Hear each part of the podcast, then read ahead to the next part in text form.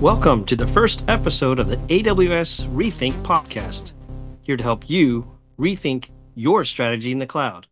I'm your host, Nolan Chen. And I'm your host, Malini Chatterjee. Before we meet our guest today, I would first like to begin by sharing why it is we decided to create this new podcast. Now, we're aware there's a lot of great content out there these days. So, Malini, what is the mission we're trying to fulfill?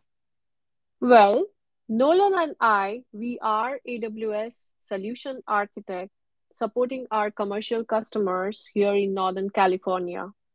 We are both based out of San Francisco Bay Area and talking to multiple customers, what we have found out is that with all the different services and solutions in the cloud out there, it can be challenging to think and come up with the right strategy in the cloud for your business. With this podcast, we hope we can help business leaders, IT professionals better understand what's out there and help them rethink and decide what's the right strategy and solution for them in the cloud. Right. And to build solutions, you first need to architect them with solutions architects. So, for our first episode today, we will explore the question What is a solution architect for the cloud? And to help us answer this question, we have our two guests. First, we have Amit Narayanan. He's a solutions architect manager at AWS. But before managing SAs, he was a solutions architect too here at AWS. And also with us is Mike Tuszynski. He's a senior solutions architect at AWS, just like me. However, unlike me, he was a CTO for many years at a startup before joining AWS. And with that, welcome to both of you. So, Amit, let, let me start with you.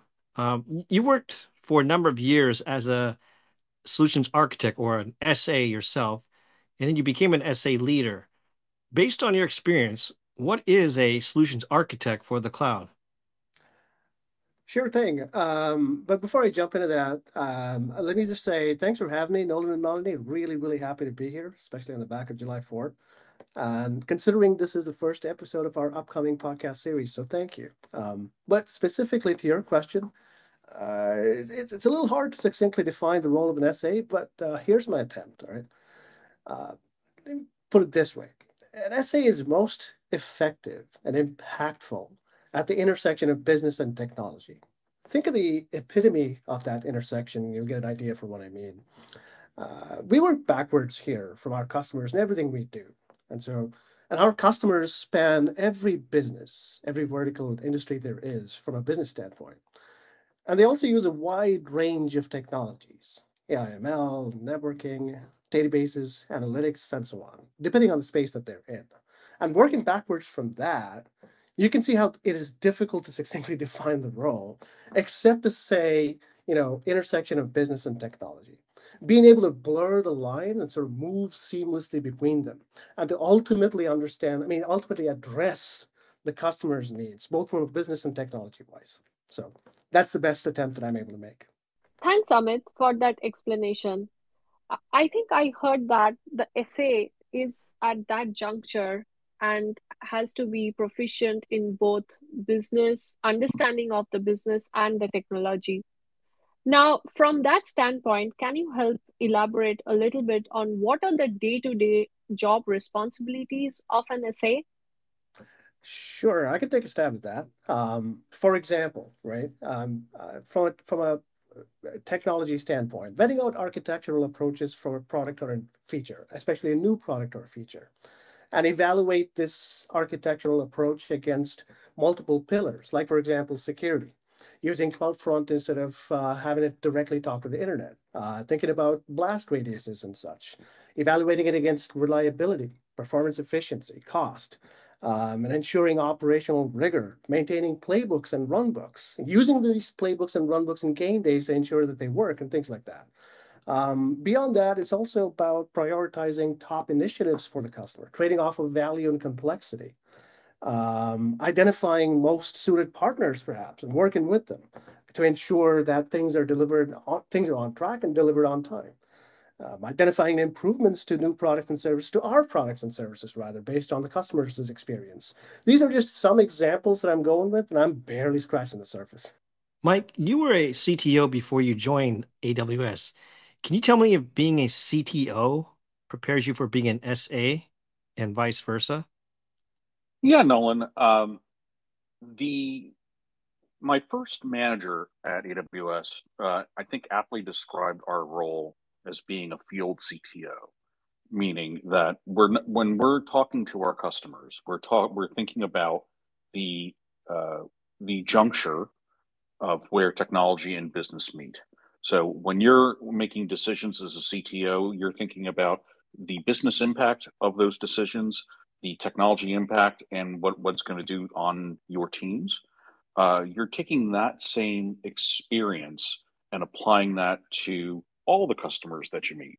So when I speak to my customers, I really tend to uh, tend to think about the the the role that I I play in our meetings as being being a CTO in the room and saying, okay, if I'm hearing this conversation, what are you know what are the business impacts, what are the technology impacts, and how's that going to affect uh, you know what what our ultimate goals are. Uh, part of that is also determining what the ultimate goals actually are for the firm. So it's a lot of asking questions and a lot of listening, uh, which I think are core parts of being both a CTO and being uh, a core part of being an SA. Thanks, Mike, for explaining it. What is a field CTO and how it has helped you evolve, uh, becoming from a CTO to a CTO in a room, helping different customers. What is your biggest learning as a solution architect? Well, you know, there there's there has been so much uh, learning that I that, that, I've done in my tenure at AWS. Uh, I think one of the things that I that I realize is that the world of knowledge is sort of ever expanding. As I talk to different clients and I hear about all the different challenges that they have, I realize that you know, uh, you know, we are, you know, we are constantly having to learn and grow and adapt. The challenges we faced uh, in as SAs, you know, even five years ago, now are wildly different than you know than, than today. So, uh, really, I, you know, I'm, I'm, I'm always impressed at the at, at our clients and what the, what they're trying to build on AWS and finding uh, novel ways that we can help them. Thanks, Mike. And this is probably a question for both of you. What is a solutions architect not? That's an interesting question. Interesting question. What is a solutions architect not?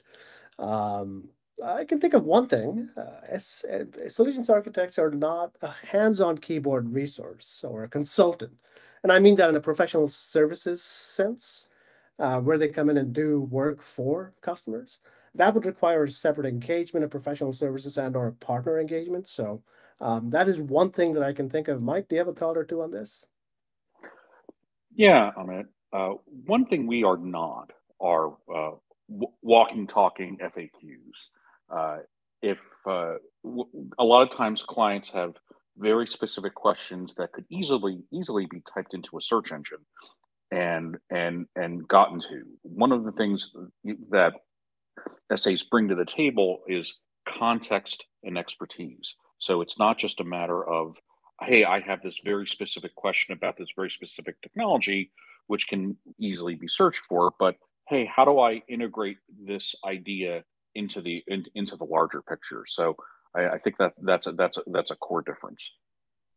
Thanks, Mike. I like how you talked about context and expertise obviously these days we can just go online and type in a question or type in a prompt and get information and data back.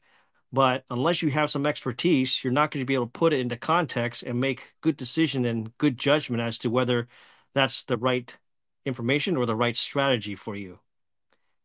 And with that, I'd like to thank both of you today for kicking off our inaugural podcast episode.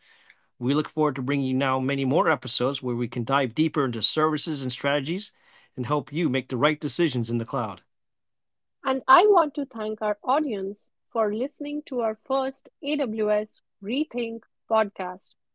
We will have exciting episodes coming up on AI ML, migrations, serverless, containers, and many more.